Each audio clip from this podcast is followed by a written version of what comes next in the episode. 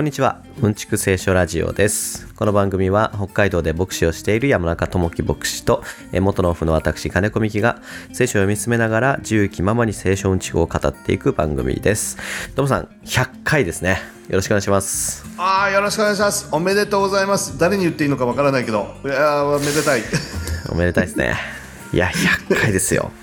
いや、100回にですね、えっ、と、お便りいただきまして、ありがとうございます。ありがとうございます、祝、えーシャープ100回ということで、えー、トモさん、ミキさん、この度は、はこの度は配信100回おめでとうございます。ます私はクリスチャンの、クリスチャンではないのですが、えー写本作品を制作することがあり、えー制作中の聖句や場面を少し理解できたらと、2年前に聖書を優しく楽しく解説してくれる番組はな番組はないかなと検索して、シャープ3ぐらいからの参加です。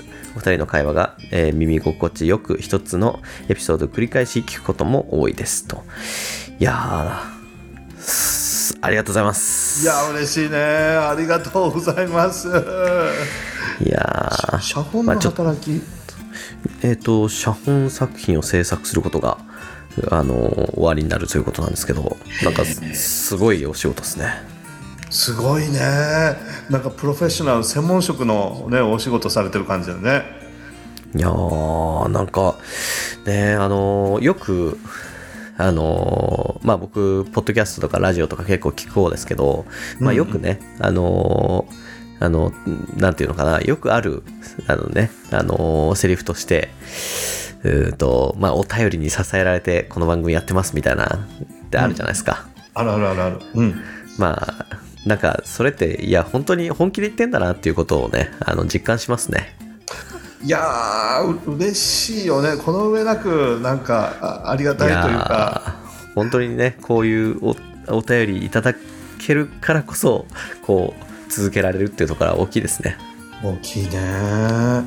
いや本当に僕たちが始めたのもあれだもんね。コロナの真っ只中でなんか対外的な活動が何にもできなくてどうしようって言った時にミックが声かけてくれてポッドキャストでちょっと電波を使ってネットを使って、ね、いろんな人たちと会ってみましょうよみたいな。そうですね。そんなことでしたね。いやいやいやいやまあね依然としてねコロナがなくなったわけではないんだけどまあうん。ねそのこう経済活動がねある程度そのなんていうのかな平常通りってなったわけだけど、またね続けてできているのはまあ聞いてくださってる皆さんがいるからですね本当に。本当だよね。いやなんか僕たちの大好きな聖書のことを話す。ただあの適当にってわけじゃないけれど ありのままであのなんとなくで、えーのんびりとマイペースでお話ししていこうかみたいな。何の企画書もないし計画もないけれどそこから始めていってね。一人でもなんか聞いてくれる人がいて和んでくれたらそれでいいかみたいなうん。軽い気持ちで始めたけれど、まあ、そういうふうに本当に聞いてくださってる方がいて、うん。いやー嬉しいよね。いやーいや始める時なんてね絶対知り合いぐらいしか聞いてくれくれないだろうなと思ってたし、うん。そのねまあ知らない人だったとしてもあの同じねクリスチャンの人が聞く聞いてくれれば御の字だなっていうぐらいのねあれだったんだけど結構ね全然あのーリアルではね面識のない方でかつねあのクリスチャンでもない方っていうのは結構聞いてくださってるということでね。まあ感謝でしかないですね。いやーもう嬉しさ爆発だね。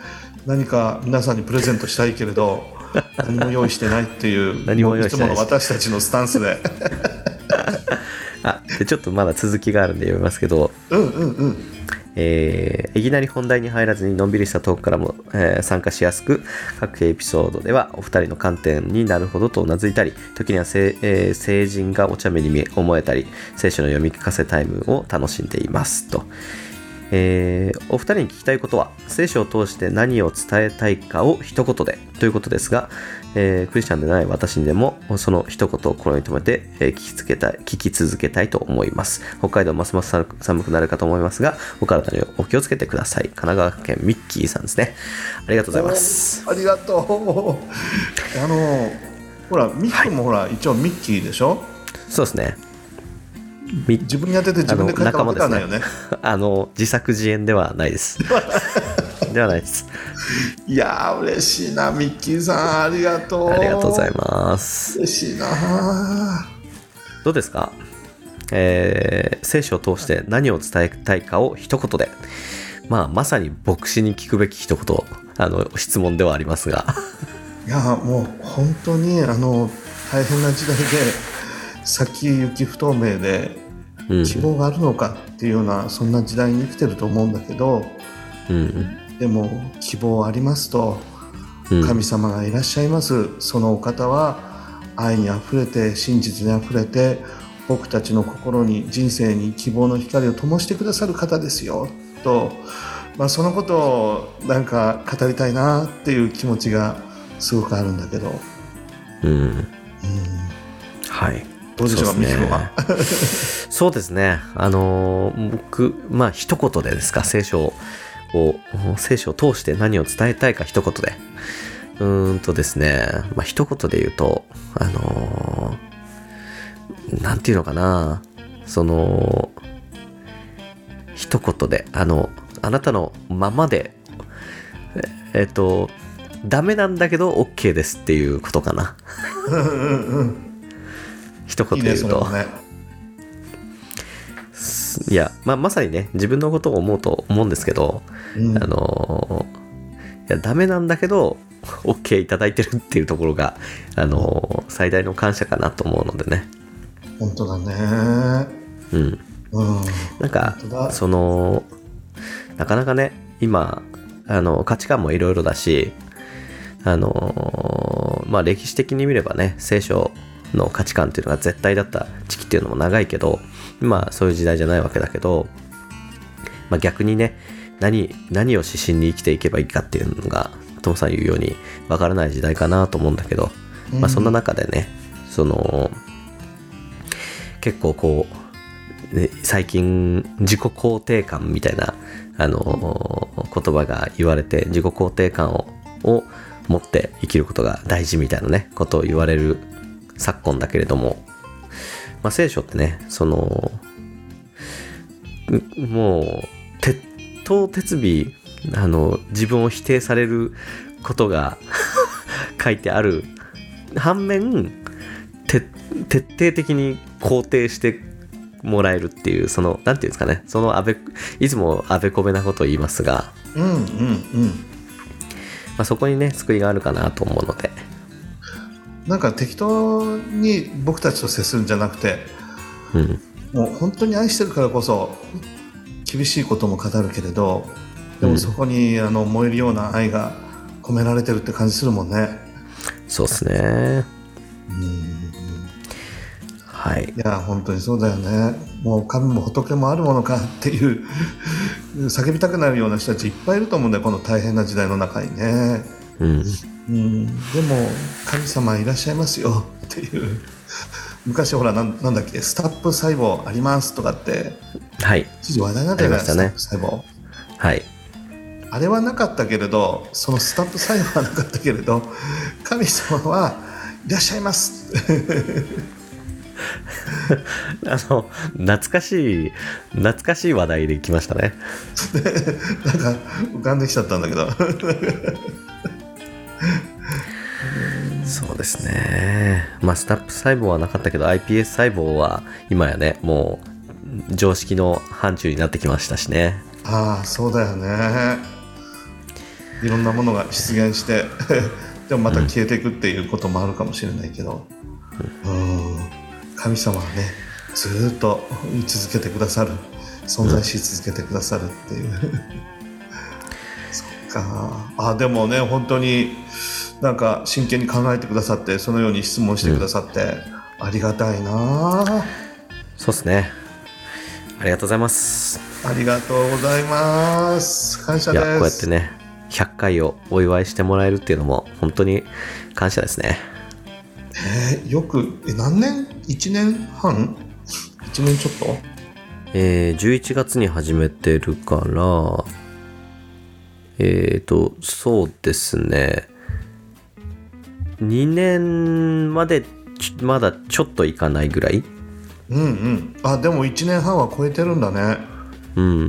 なんか多分今あ2年前の今ぐらいにこう準備をしてじゃあちょっと来週撮ってみようかみたいなそのぐらいだった気がしますね。ああそっかまあ、1年52週間と考えればそんな感じなんじゃないですか？へえ いや本当に。うん特段何もその番組編成上の会議とか、はいはいはい。ポリシーでとかビジョンでやっていきましょうとか、うん。ここでこういうトークを入れてとか全くないよね。全くない、びっくりするぐらい何にもないですねこのなんかこの最初に雑談を流れでしてるけどこれも別に意識して最初こう最初に何分ぐらい雑談してとかっていう取り決めがあったわけでもなくなんとなく なんとなく2 3 0分最初に話すっていうのがセオリーになってきましたよね。いや本当だね。でも俺ミキ君がほら時間ね見ながらやってくれるからあもうそろそろ台本に本題に入りましょうみたいに言ってくれるからあれだけど そろそろもう1時間も超えたからお開きにしときましょうかみたいな。で大まかな枠をちゃんとしてくれるからあれだけどこれなかったらもう永遠になんかあれだよね。そうですね。なんか1時間ぐらいあのー好き放題雑談をしてあれもう1時間になっちゃったね、終わろっかみたいな。なる可能性っていうことももありますね。あるあるある。そう。そっかへえ100回。来ましたかついにここまで。ー。どうですか？なんか100回やってみてなんかせっかくだからあのちょっぴり振り返ろうかなと今いうきそういう気持ちにもなってきましたけど。うんうんうん。どうでした、100回。やってみて。いやなかなか教会でもあのマタイの福音書でも何でもそうなんだけど一章から区切ってね、もうとにかく全部読んで少しずつ少しずつ黙想しながら学んでいくなんていうのはなかなかないので、うん。うん。ないっすねなかなか。ないと思う。どの教会でもね選んでさあこれをやりましょうっていうのはあるかもしれないし、まあ、本当にあのきちっとしてる教会は最初から一節ずつやっていくっていうのはあるかもしれないけど、うん。ほとんど、ね、難しいことでいやまた新しいあの発見もあったしね。聖書って面白いなっていうのもあったし、まあ横道にそれるそれる。でもそれも楽しいなっていうのもあってうん。楽しかった。そうですね。なんか楽し楽しかった楽しかったですよね。100回やってみて。うん。うんでこれ一人だけだとなんかね ある程度のところで終わっちゃうんだけど二人だとやっぱりいろんなところからいろんなものが出てきてみたいな、うん上から降りてきてとか 左から右からやってきてみたいな感じで。なんか1回だけどうしても、えー都合つかなくて1人で僕が喋った回あったかと思うんですけど。ああったねそういうこと1もね。回だけありましたよねすい。やごいあれ1回やってみてあまああのね100回に1回ぐらいだったらいいですけどあれはあれじゃ続かないなと思いましたね。はあいや僕たちこういうふうに取り組んでるから分かるけれどほらラジオパーソナリティで一人でもうはい差しでやってる人いるでしょ、いますね。すごいね。すごいっすよね。なんかそのうん胆力がいりますよね多分そうネタを仕込んでこれを喋ろう、あれを喋ろうってやりながらもうそれをつなぎながらうん。止まっちゃいけないしね無言になっちゃいけないから絶えずあの耳障りのいい皆さんのその心に ストーンと落ちるようなメッセージ性のあるお話をずっとしなきゃいけないってこれはプロ中のプロじゃできないなっていう感じだよね。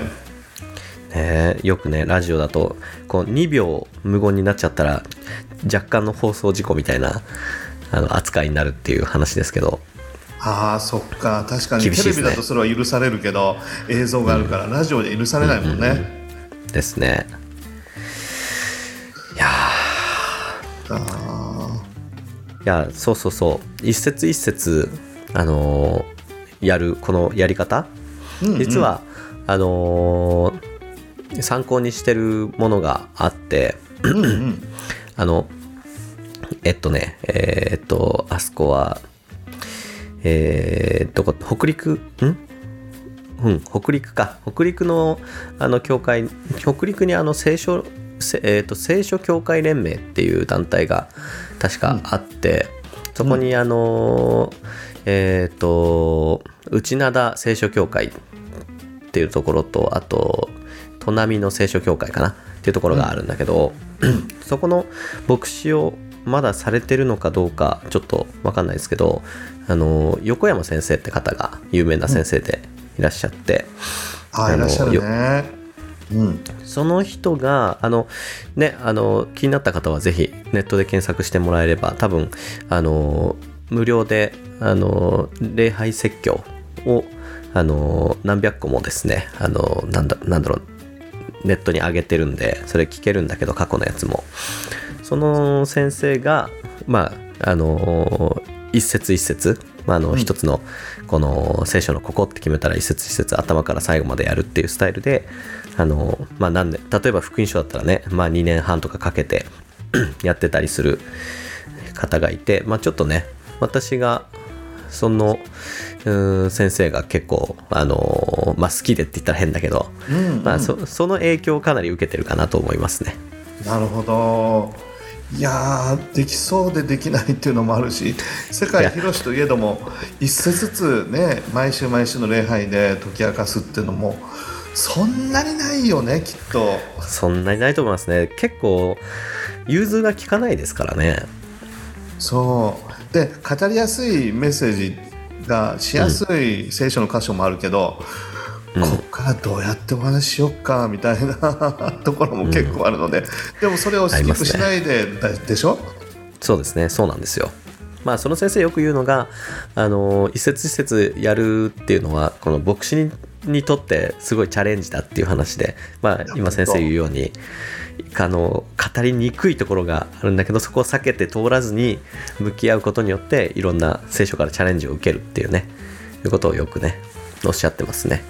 いやそれはすごいわ。もうあのなんか魚に詳しい人がいて 魚店のはいはい。若大将なんだけど、うんでうちはその高級の魚を出したくないと。うんうんうん。でどちらかというと50円で買えるイワシをもう最高のその魚に仕立てて出したい、なるほどね。なるほど。プロ根性だなってそこの50円のイワシ1匹にかけるなんかそのテクニックというか思いとか、プロのそのなんて作法みたいな所作みたいな。いやすごいなと思ったことがあるけど。いやその横山先生もそうだよね。プロフェッショナル中のプロフェッショナルだよね まあ面白い先生ですけどね。すごいよね。なかなかできないと思うな。この一節からメッセージを作り出す生み出すっていうね。もちろん神様の恵みなんだけれどもみんなの心に届くようなメッセージ性のあるものを届けるっていうのはプロじゃないとできないよね、まあねそんな形で。まあねあの横山先生礼拝説教でやってらっしゃるわけだけどだから我々のこのスタイルとは、まあ、若干違うところもあるんだけど まあねそんなスタイルでこれからも200回向けてうん。やっていきましょうか、そうだね。200回300回またやっていきましょうか。ぼちぼち。マイペースじゃないとできないのでね。そうですね。マラソンみたいなもんなので。あんまりそのうん高い目標を掲げずにね あのやることが。それが大事だよね。なんか特別なことをやろうとすると、なんか自爆しちゃうみたいな部分があるから。そうそう。台本もなし 取り決めもなしっていうことで。ねこれからもやっていきましょうか。うん、マイペースで、えー僕たちなりにやってったらいいんじゃないかなと思うし。ただでも、ね、リスナーの方からこんなのをやってもらいたいっていうのがあれば、それはおいおいねうんあの採用してやってみるっていうのもあるよね。そうですね。はい。ということでそろそろ始めようかなと思うんですけどうん、どう？なんか最近、先週はい最近なんか楽しいことありましたか？この1週間。楽しい、まあ、楽しいことっていうか先週の収録終わっ収録中もそうだったんだけどなんかのなんか喉の調子おかしいなと思っていたら、うん喉風邪をひいてしまってあららら。今はあの治ったは治ったんですけどちょっと声が、あのー若干ハスキーな状態なんですけどねだから今日咳とか、あのー出ないといいなと思いつつ臨んでるんですけどね、トムさんどうでした？1週間。うん、ななんかね、急に気温下がってきちゃったからね。こそうですね。んだけ暑かったのに、徐々に徐々に春だね、あの秋だねなんて楽しみながら紅葉、そして冬に向かっていくのが理想なんだけど、なんかあ一気に秋を通り越して冬に入ってしまったみたいな感じするよね。いや本当にいやでも本当に今絶賛紅葉してますよね北海道うんうん、いい色になってきた。うん。もうちょっとゆっくりになってほしいんだけどね。一気に来ますからね一気に来る最近、ちょっと気候の変わり具合が昔と違ってきてる感じするよね。うん本州の方もどうなんだろうか。だいぶ寒くなってきたのかな。今日会社の人とあのーなんだあのーテレビテレビ電話じゃないけどあのビデオ会議、うん。あのーしてたら昨日は半袖であのー外で作業してたって言ってましたね。あ、本当。あやっぱりそっか、まだまだ暖かいというか暑いんだな。うん。まだ20度超えるぐらいって言ってたかな。埼玉にいる人ですけど。うん、うん、そっかそっか、25、6度か、きっと。うん、こっちだったらまだ夏だね。そうですね熊がさ、すごい出てるよね、でも最近。全今国各年何なんです地。かね 異常気象でなんかどんぐりが実らなかったから、餌を求めて街に出てるなんていう話もあるけれど、はあ、異常だねそういうことかなるほどね異常だ。日曜日、先週ね、ちょっとこの山の近いところを僕走ってたんだよね、夜。うんうん。うん。いやー錯覚じゃないかなと思ったりするんだけど熊が走ってるのを見たんだよね横。車の横。結構でかい,、はいはいはい。いや警察に通報しようかなと思ったけどちょっと自分の目が当てにならないと思ってそのまま通り過ぎちゃったんだけど、うん。うん、先週の日曜日だったなそれ。なんかく熊の目は赤いっていう言いますよね。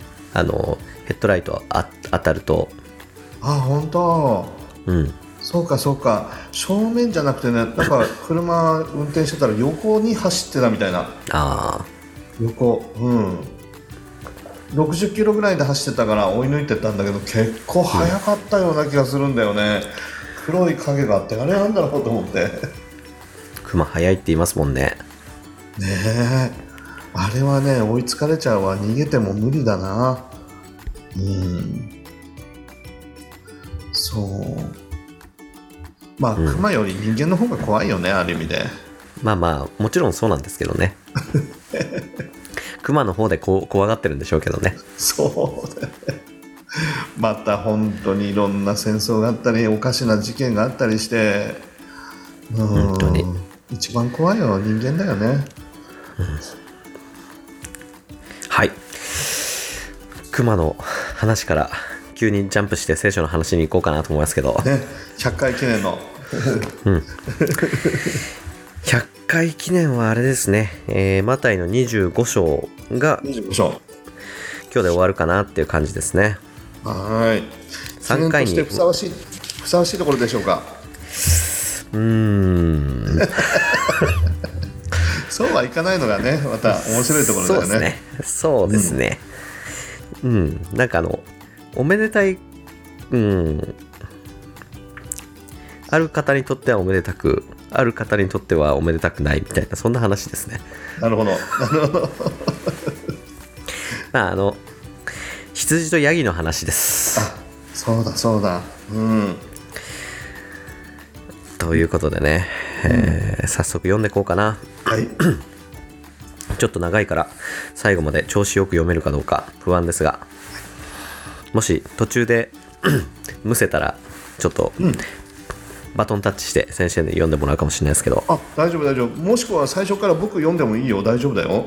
あじゃあ100回ですしうんたまには3えっ、と31からか31から最後まで最後まで行きましょうかお願いしますじゃあ拝読します人の子はその栄光を見て全ての御使いたちを伴ってくるときその栄光の座につきます。そして全ての国の人々が見舞いに集められます。人の子は羊飼いが羊をヤギからより分けるように彼らをより分け羊を自分の右にヤギを左に置きます。それから王は右にいる者たちにいます。さあ私の父に祝福された人たち世界の元へが捨てられた時からあなた方のために備えられていた御国を受け継ぎなさい。あなた方は私が空腹であった時に食べ物を与え乾いていた時に飲ませ旅人であった時に宿を貸し私が裸の時に服を着せ病気をした時に見舞い牢にいた時に訪ねてくれたからです。するとその正しい人たちは答えます。主よいつ私たちはあなたが空腹なのを見て食べさせ乾いているのを見て飲ませて差し上げたでしょうか。いつ旅人であるのを見て宿を貸し裸なのを見て着せて差し上げたでしょうか。いつ私たちはあなたが病気をしたり牢におられたりするのを見てお尋ねしたでしょうか。すると王は彼らに答えます。誠にあなた方に言います。あなた方がこれらの私の兄弟たちそれも最も小さい者のたちの一人にしたことは私にしたのです。それから王は左にいる者たちにも言います。呪われた者ども私から離れ悪魔とその使いのために用意された永遠の日に入れ。お前たちは私が空腹であった時に食べ物をくれず乾いていた時に飲ませず私が旅人であった時に宿を貸さず裸の時に服を着せず病気の時や牢にいた時に訪ねてくれなかった。すると彼らも答えます。主よいつ私たちはあなたが空腹であったり乾いていたり旅人であったり裸でいたり病気をしていたり牢におられたりするのを見てお世話をしなかったでしょうか。すると王は彼らに答えます。誠にお前たちに言う。お前たちがこの最も小さい者たちの一人にしなかったのは私にしなかったのだ。こうしてこの者たちは永遠の刑罰に入り正しい人たちは永遠の命に入るのです。以上です。ありがとうございます。ございます。結構長かったですね。ね長かったね。100回記念。長いと100こ回記念。じゃあ早速前からやっていきたいですけど、まあ、先週はあのタラントの例えでね。あの5タラントもらった人2タラントの人1タラントの人ってことで。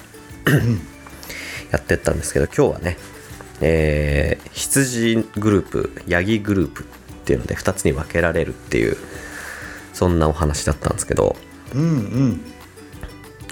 まず最初のところ人の子はその栄光を帯びて全ての御使いたちを伴ってくるときその栄光の座につきます。なんか僕ここういう言い方されるとあのーね、ななんだなんだっけ？みたいなよく分かんなくなっちゃうんだけど、うんうんうんそう栄光ね栄光を帯びてくるとき栄光の座につきますと。いうことかな、うんうん。これは何を指してるんですかね？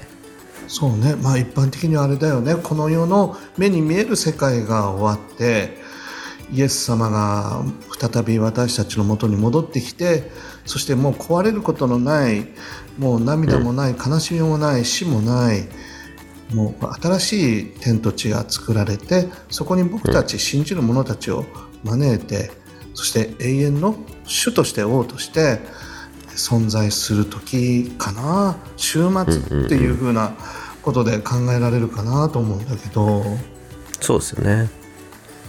だかまたね、あのーずっとやってきてるけどその週末の時にあの再臨の時にあのーその場面のとことを話してますよっていうそういうことですよね。まず前提として。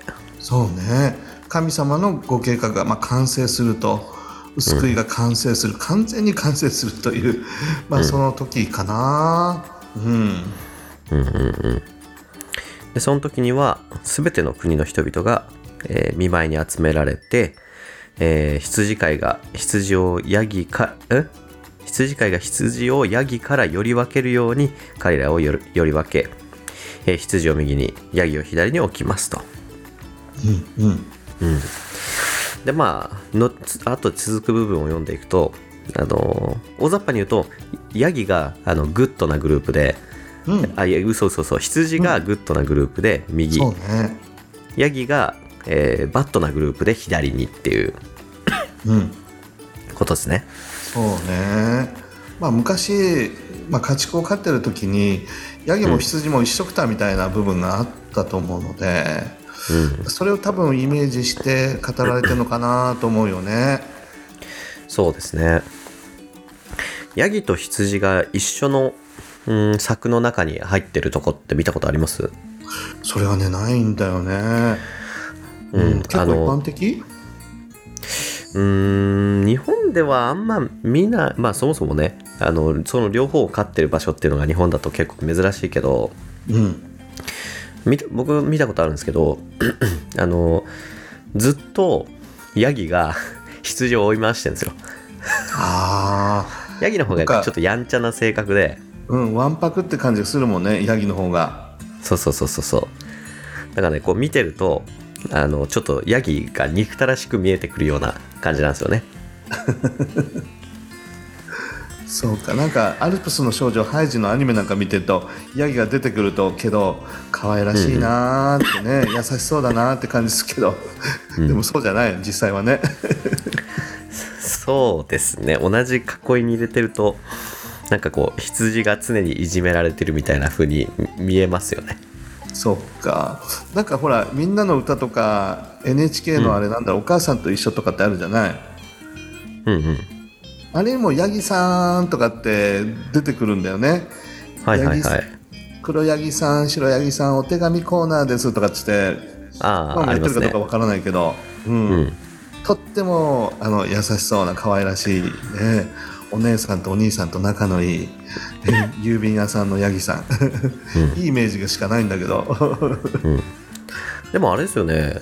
いあのー特に、うん、ヨーロッパの方ってあのヤギがなんなんていうのかな。あのいわゆる死神みたいのがヤギの頭をしてたり。うんうんうん。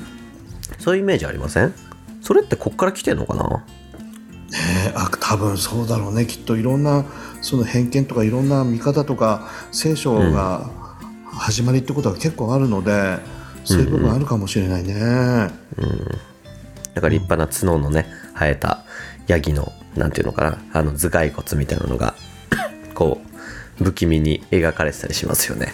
そうそう。おどろおどろしく描かれたりするよね。アニメにもなんか出てきたりするようなこともあったよね。うんうんうん。そうそうそうそうねなんかまあ僕が羊を飼ってるから羊びいきっていうところもあるのかもしれないけど。なんかねあのヤギ悪あの海外だとヤギ悪者にされがちっていうとこなんですかね。うん、そう日本とはちょっと違うかもしれないね。うん、こういうところから来てるのかもしれないけど。うん。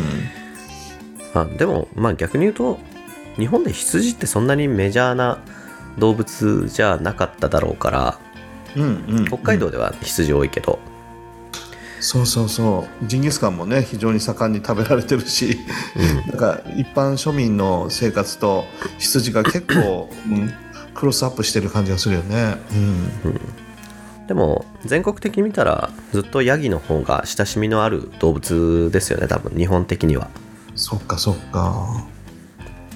うん。ヤギまは、あれかなミルク取ったりするのかな？そうじゃない？ああでもペットとして飼うってことはないもんね。うんではないんじゃないですか？なんかね昔はヤギのミルクを飲んだとか飲まないとかそういう話もありますよねあるよね。うん。まあ、羊も言うこと聞かないけどヤギもなかなか言うこと聞かせるの難しい感じがするよね。そうですね。はい。でですね、えー、まあ、右にいる者たちに言いますと、まあ、つまり羊グループに、ね、えっ、と、なんだ、えー祝福されされた者たちと、えー世界のもといが据えられた時からあなた方のために備えられていた御国を受け継ぎなさい。となんかこう非常にあのありがたいお言葉がかけられて。うんうん。でなんでかっていうと私が空腹だった時に、えー食べさせてくれて乾いた時に飲ませてくれて旅人であった時に宿を貸してくれて、えーふ服を着せてくれて、えー病気の見,、まえー見舞いをして牢にいた時に訪ねてくれたからですと。うん。いうふうに、えー王から言われるんですよね、まあ、もちろんこの王っていうのは、えーその栄光を帯びてくるキリストを指してるわけなんだけど、うん。うんまあ羊グループはねそんなそういう称賛を受けるわけですね。ねえ。いや本当にこれさ僕意外だなっていつも思うんだけどうん。右と左に分けられるってすごいことでしょ？あと言いますと？ね一つのグループはなんか受け継ぐんでしょ？三国を受け継ぐでしょ、うん。でもう一つのそのヤギグループは偉いところに行けって感じでしょ？そうですねでものすごい全然違うじゃない。なんとなく右と左じゃ。うん。大体最後同じところ行くのかなじゃなくて天と地の差がある、まさに。ね、でその基準がねいやあの入場料100万円払ったか払ってないかとか 1億円払ったか払ってないとかあの社長だったらそうじゃないとか、うん。うん。東大に入ってたらそうじゃないとかそういうなんかものすごい基準をクリア人たちっていうことじゃなくてうん乾いてた時に飲ませとか宿を貸してあげたりとか服を着せてあげたり、大したことしてないんだよね。うん。な困った困ってた時に助けてくれたからですっていうあのまとめるとそういうことですよね。ねえ。なんかすごい大きな違いを生み出す右に左に分けるというこれはとんでもないことだともう最後の最後のこの審判みたいなそういうシーンを想像させられるんだけれどでもその基準がね飲ませたり服を貸してあげて小さなことなんだよね。そうなんです。そうですね。だからノーベル賞を取ったからですとか、うん。あのーねなんか偉業を成し遂げたからですとかね。いう全わけじゃな然そうじゃないくん。だよね。うん。うん、だから本当に意外だなと思ってそのそうノーベル賞を取ったか取らないかとか、まあ、世界的な多くの人たちの生活が豊かになるために発明したかしないかとかそういうことじゃなくて医学に貢献したかそうじゃない支持報奨を受賞したかそうかってそうじゃなくて。うん。あとなんかねこう身を挺してあのー誰かを守ったからですとかそういうそこそこまでも言ってないわけですよね。言ってないんだよね。自分を犠牲にして他の人を助けたかと。自分が溺れてそのことによって小学生溺れてた小学生が助かった。そういうことじゃないんだもんね。そうなんですよね。大したことないんですよね。そうなんだよね。だからそれがねとっても意外なんだよ。最後に問われることがこれかいみたいな大阪人だったらツッコミ入るかもしれないよね、えそんな大したことないやんみたいな。まあ三国を受け継ぎなさいってうん。いうね。まああのくまあおおなんていうのかな。まあ国が与えられるというような報奨として国が与えられてるわけだけどその手柄としてはね大したことないですよね。大したことないよね。国がもらえるんだからしかも三国だもんね 北海道はあなたにあげますっつってもそれ嬉しいけどそれ以上のもんだもんね、まあよく昔のねなんかこう歴史もののあの作品とか見てるとこう、うん。よくあの戦いで武功を挙げた将なんていうのかな将軍とかにあのこここれこれの土地をあの与えるとかこのうん。戦利品の何割を与えるとかなんかそういう報奨を与える場面があるじゃないですか。王がそのあるよね侍の時代そういうのあったよね。でちょっと足りなかったら不満が募って反逆するとか。そうそう。そううんいろんな血生臭いねストーリーがいっぱいあるよね。でそういう感じなんだけどそうすごい偉大な武功を挙げたわけではなくうん。些細な本当にね。些細ないいことっていうかねあの人助けって感じなんですよね。そうなんだよ。で誰もができるようなことでしょこれ。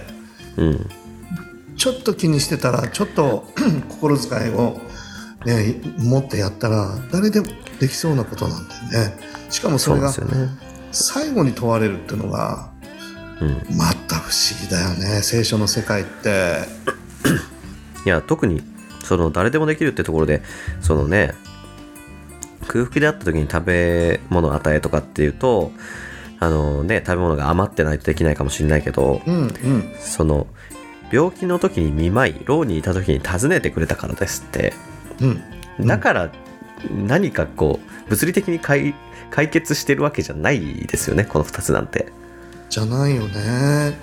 病気の時に治してくれたわけでもなく牢にいた時に、あの釈釈放するためにこうなんていうんですかね証言をしたとかいろんなねあのし釈放するためのお金をね払ってくれたとかそういうわけじゃないですからね。そんな大きなことでもないよね。でもただ面会にうん。尋ねられたりしたら嬉しいだろうね本人としてみたら。そうですよねもうお金がなくて服買えない時に服どうぞなんて言ったらやっぱり嬉しいだろうと思うし病気して入院して何にもないわって思ってる時に大丈夫なんて見舞ってくれたら確かに嬉しいことであるよね、そうですね。相手にしてみたら。うん。でもなんかそれで十分なんだみたいな感じするよね、そんなまあちょっと小さな気遣い小さな愛に生きるっていうことがなんか最後に問われるみたいな。うんね。意外だよね。よくすよく最後の審判なんてあのーあれ書いたの誰だ？あーミケランジェロ？ダ・ヴィンチ？うんちょっと、うんうん教教養がなくて申し訳ないんだけど、あの絵は浮かんでるけど誰が描いたんだろうみたいな。そうそうそうそうそう。なんだけどそのねいわゆる最後の審判っていうので問われるのはこれっていうイメージはなかなかないですよね。ないよねいや本当に意外だなと思って改めて。うん、うん。そんな大きなことを求めてるわけじゃないんだよね。うん。はいそれででかつさらになんですけどうんうん。この続きのとこ見ていくと、すると正しい人たちは答えます。主よいつ私たちが、えーこれこれこうしましたかと。いつ私たちはあなたが病気したり牢におられたのを見てお尋ねしたでしょうかっていうね、うん。まあ王様がね、あのー病病気の時、あのーとか空腹の時とか旅人の時とかね裸なのを見て着せ着せて差し上げるとかねそんなシチュエーション、そもそもなかった気がするんだけどいつそんなことしましたっけっていう、うんまあ、さらにはあのー牢にいるのを見て尋ねたでしょうかっていう。うん。なかなか波乱万丈の王様の人生があのありそうですけどそういうことが実際にあったわけではないと。わけではないよね。でこの正しい人たちね羊さんグループの人たち、うん。そんな大したことをしてますかねみたいな意識もしてないうん。ぐらいの些細なことなんだろうね。いつそんなことしましたっけっていうね。覚えてすらいないっていう,、ね。いうことなんだけど、ちょっとまあ当たり前のことをしただけですよみたいな感じだよね、でそうすると王は、えー誠に言いますと、えーこれらの私の兄弟たちそれも最も小さい者たちの一人にしたことは私にしたのです。っていう。うん。いうことで。まあ王様にねそんな、あのー王様を助けてあげるようなことは全くした覚えがないと。いうことなんだけど、まあ、王様が気に留めてる最も小さいものにした親切っていうのはそのまま私にしたのとど同じことなんですよと。ねえ、いや本当に改めてこの神の国の姿は驚きだなと思うし意外だなと思うし、この世の中の在り方とはあべこべだなと思うしそれだけになんかリアリティ感があるよね。うん、そうですね。なんかあの、救われるためにね、何かこう、高い山に登って、あの、偉業を成しや成し遂げて、滝に打たれて修行してっていうことではなく、うんうん。本当にあの、身の回りにいる最も小さいものの一人に、この、大したことない、あの、親切をしたことが、その時になって評価されるっていうことなんがね、え描かれてますよね。ねえ。本人も全然忘れてるようなえいつそんなことしましたかねっていうことがいや最後に問われてくるんだみたいな。うん。いやー面白いなということと同時にやっぱりこうい生き方を探られるというか、うん。うん、考えさせられるね。うん。普通はだってさ大きな人たちにやっぱりおべっかいを使いたいしあの、ね地位の高い人たちにつ、ね、いろいろ使いたいし利益をもらいたいし、みたいな、うん、なんかその社会の中で存在の大きい人たちをこうちやほやしたい 気持ちが やっぱりあるよね。うん。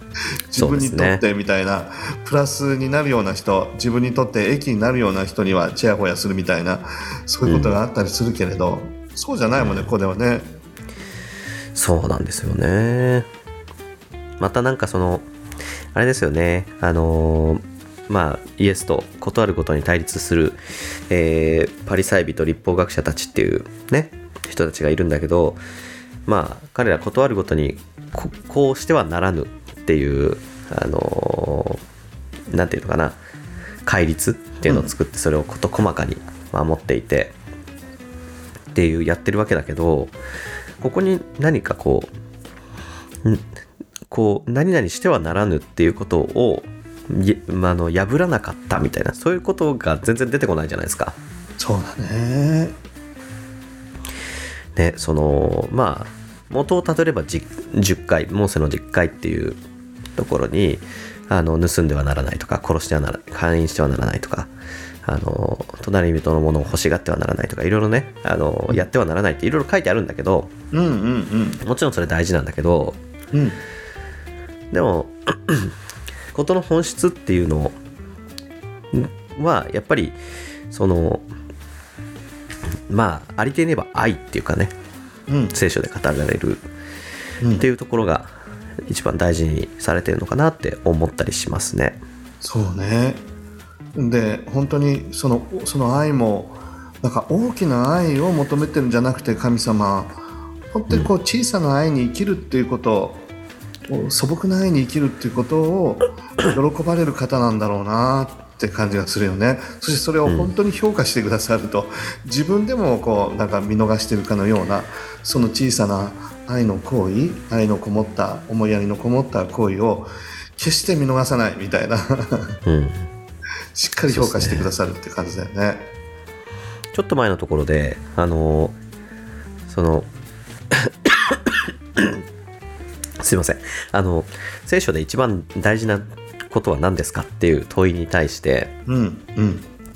あのああなたの神を愛せよ、そしてあなたの隣人をあなた自身のように愛せよっていうこの2つが一番大事ですっていうあのふうにあのイエスが答えたっていう場面を紹介したかと思うんですけど、うんうん。まさにその、まあ、神を愛するっていうことをどう体験するかっていうところがこうこのように評価されてるうん。と言えるのかなと。そうですよね。神様に対して信仰があるあるって言いながら冷たい生き方だったらそれは何何なのかみたいなねうん。好意のない愛のないその生き方してはならない式のこれもダメあれもダメっていうようなことの中で生きてしまう。それはどこに愛がありますかっていうことそれが問われてるもんね。神様を愛して生きるってことがあの小さな愛に実生活の中で生きていくっていうことつながっていかなければ 何の意味もないその信仰っていうのが、うん。そのようなメッセージも響いてくる感じがするよね。確かに。そうですね。はい。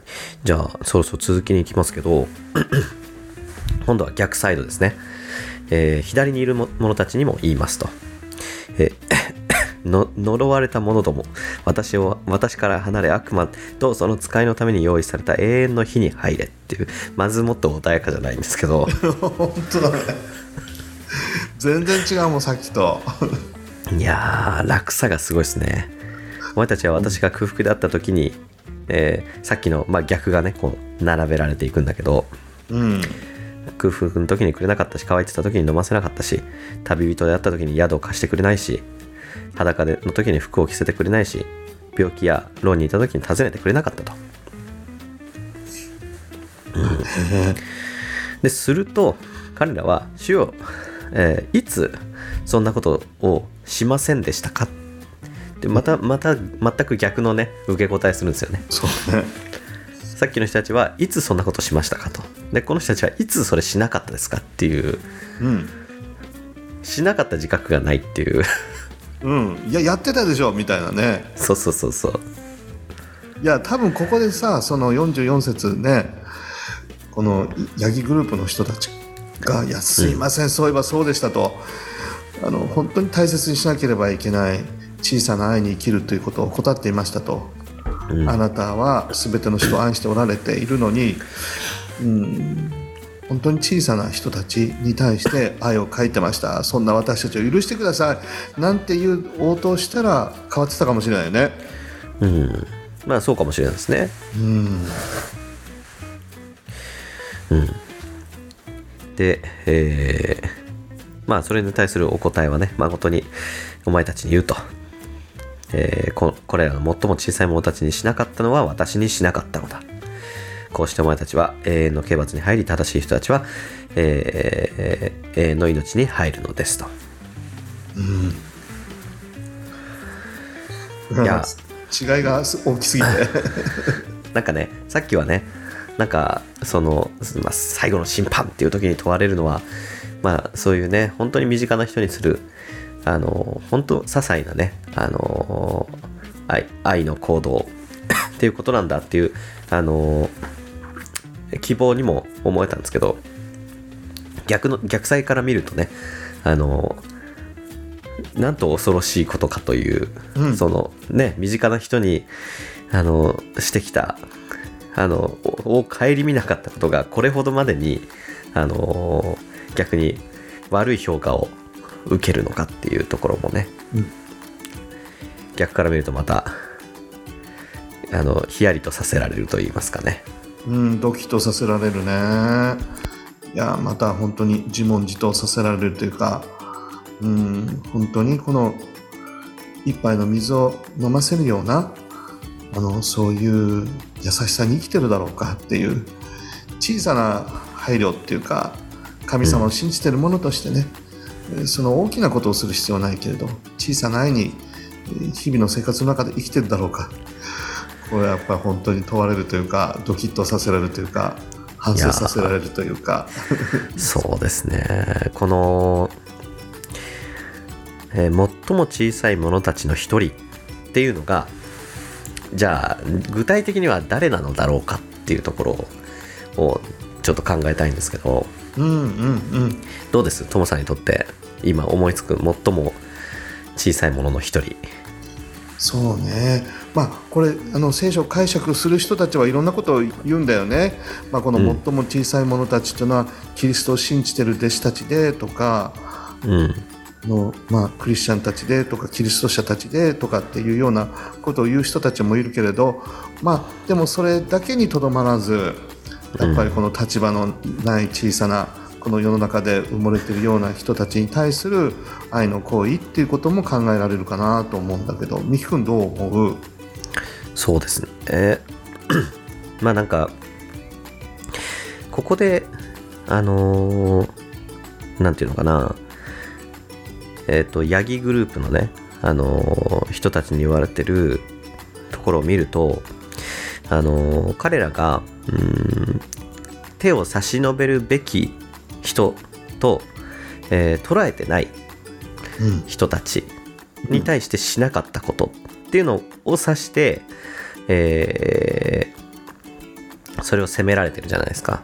確かに、うん。っていうところを考えると、まあ、自分にとって、えー自分がすなんていうのかなそうその、まあ、親切な行動であったりとか手を差し伸べたりねあの愛のある行動をしたりっていうことの意識の外に置いてる人。うんうん。っていう人が最も小さい人の一人。っていうことになるのかななんて思ったりするんですよね。うんうん。意識してない。意識の外にいる人たちってことね。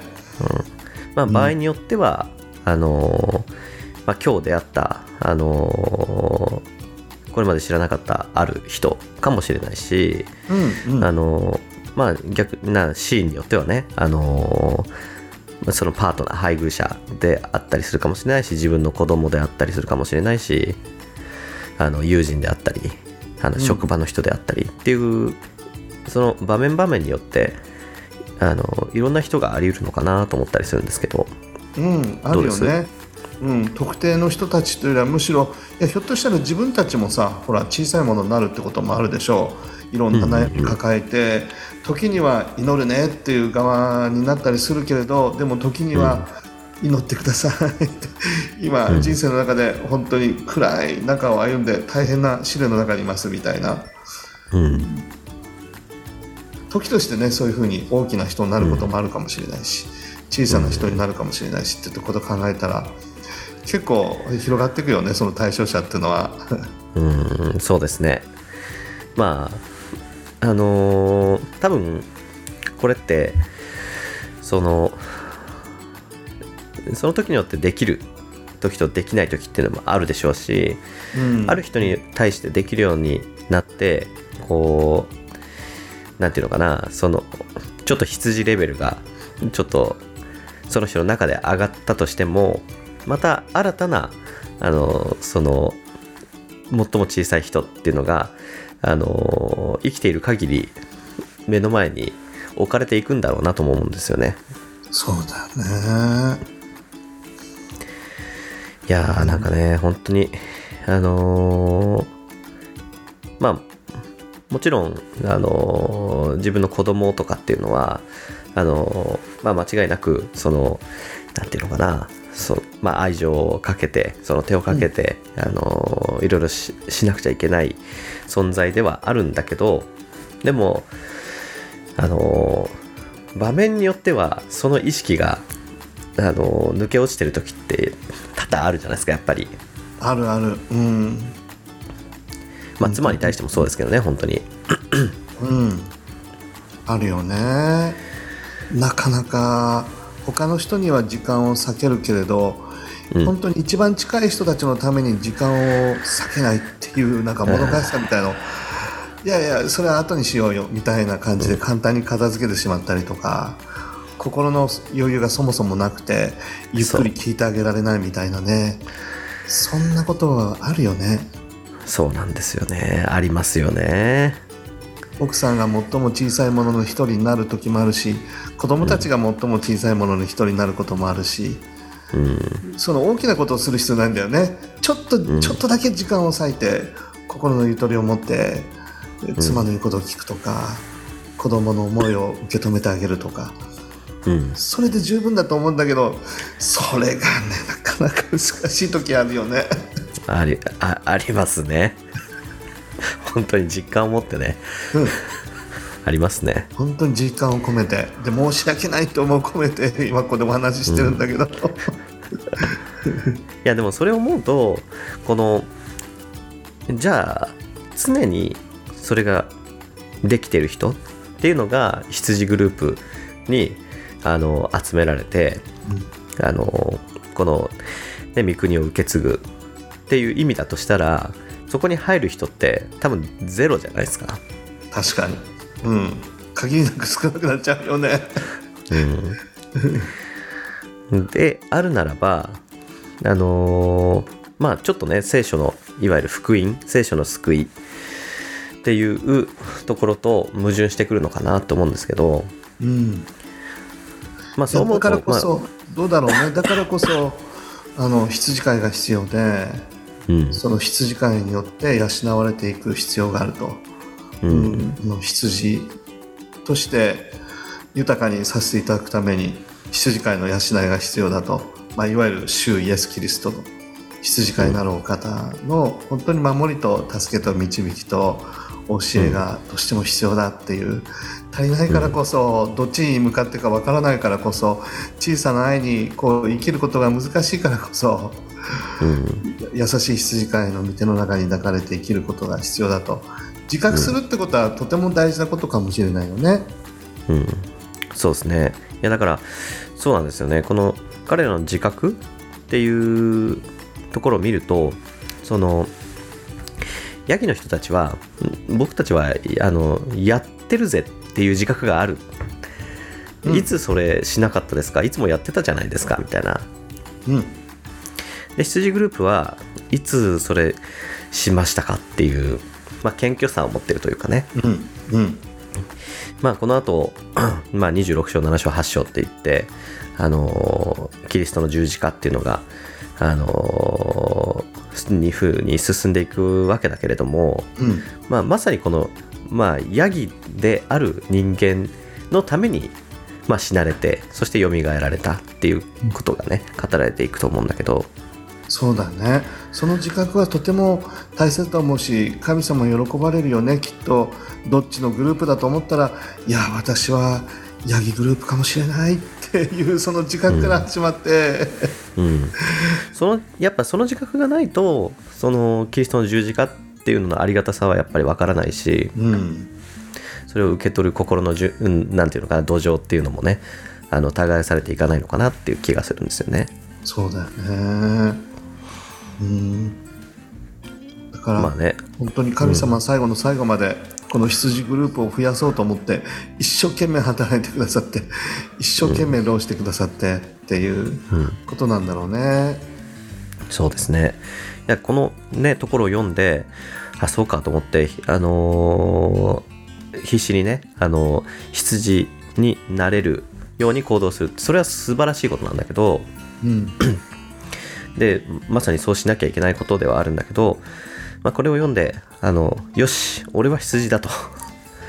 いう自覚を育てていくっていうのはあの誤った道なのかなっていう気がするんですよね。うん、そうね。俺はいつもえよし合格っていう自分に 合格点を上げるための例え話ではないのかなと思う思うんですよ。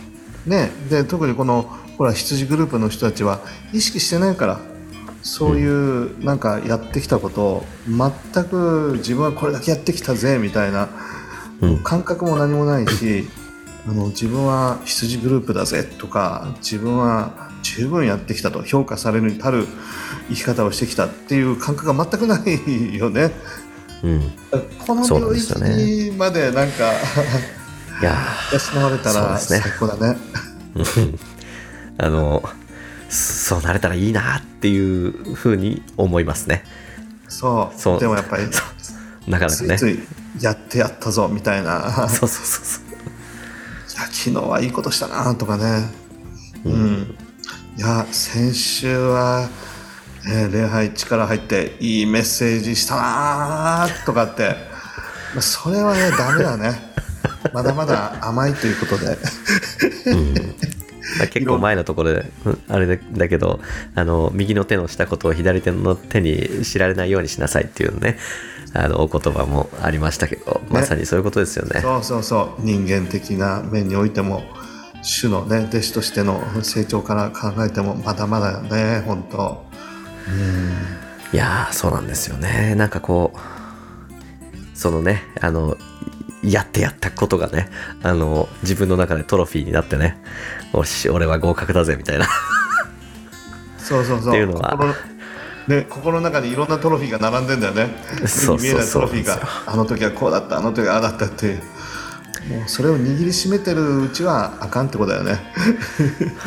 まあそれをねその心の中でにねのショーケースにあのーいっぱいトロフィーが並んでると主よいつそれをしませんでしたかっていうような心持ちになってしまうんでしょうね。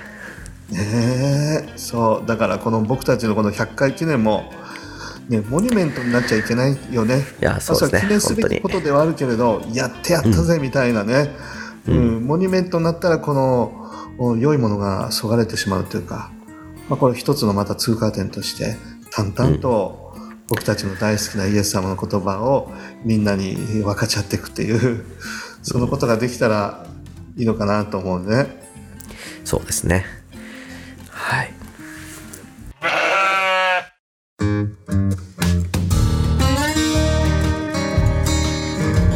まあまあぜひねそのこれからもね聞き続けていただけたら本当に感謝ですし我々もねこのまあなんか今のところねそんな天狗になるようなあのあの聞いてくださってることは大変感謝ですけどあの数で言うとねあの天狗になるほどのあの視聴者がいるわけじゃないから逆にそこは感謝かもしれないけど、まあ、これからもねこう謙虚にやっていきたいですね。確かにね。もうこれ本当にスピリチュアルとかほらキリスト教部門でずっと1位とか2位だったらね自然とこう鼻が伸びてってしまうみたいなことがあるかもしれないけど、うん。感謝のことでそうじゃないっていうところでまたは感謝が 発生してくるってこともあるよね。あでもそうそうそうそれで思い出しちゃった。あの僕の中のそのトロフィーを追い求めるいあの気持ちからですね、えー昨日かな？あの今あのそのカテゴリー何位ぐらいなのかなっていうのを、うん。あの下世話な気持ちで調べまして今ねアップルポッドキャストだとうん。その宗教宗教スピリチュアルっていうカテカテゴリーがあるんですけどうんうん。その中で今ね60んん64だったかなぐらいのところに置いてありましたね。あ本当まあねえー。まだあの、まあ、そもそも宗教スピリチュアルがかなりニッチなカテゴリーなんで。確かにそうだそこで64だとねまだあのーちょっとトロフィーとしては弱いかなっていう ところだからまだ安全域かもしれないですね。なるほどなるほど。あでもそういうふうなことが確認できるようなサイトがあるわけね。そうですね。単にあの Apple Podcast のとなんていうのかなカテゴリー検索みたいなやつでそのカテゴリー内のランキングが見見れるんですよねへえんか上位さ5番以内にずっと入ってたらなんか賞状もらえるとかあの YouTube みたいに銀の盾とかあ金の盾とか銀もらえるとか。それはない。今のところそういう話は聞かないな。その方がいい。その方がね、謙虚にあの自分たちらしくマイペースでやり続けられるので、うん。いいよねまあ本当にねあの多くの方にね聞聞いてその何がしかのねメリットというか、あのー何かこう提供できることがね、あのーあれば本当は嬉しいですけどいや本当に、ねまあその数が重要なわけではないですからね。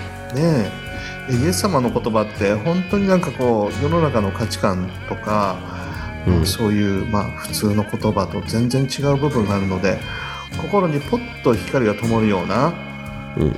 うん、なんか輝きがきらりとこう輝くものがあるのでぜひぜひそれらの言葉をこれからもね紹介し続けていきたいよね。はい。そうですね。じゃあ100回もこんなところで。終わろうと思いますけど最後じゃあ締めお願いしますはい、皆さん、あの今日もお付き合いいただいてありがとうございます。これからも変わらずよろしくお願いします。よろしくお願いしますそれではさよならさよなら。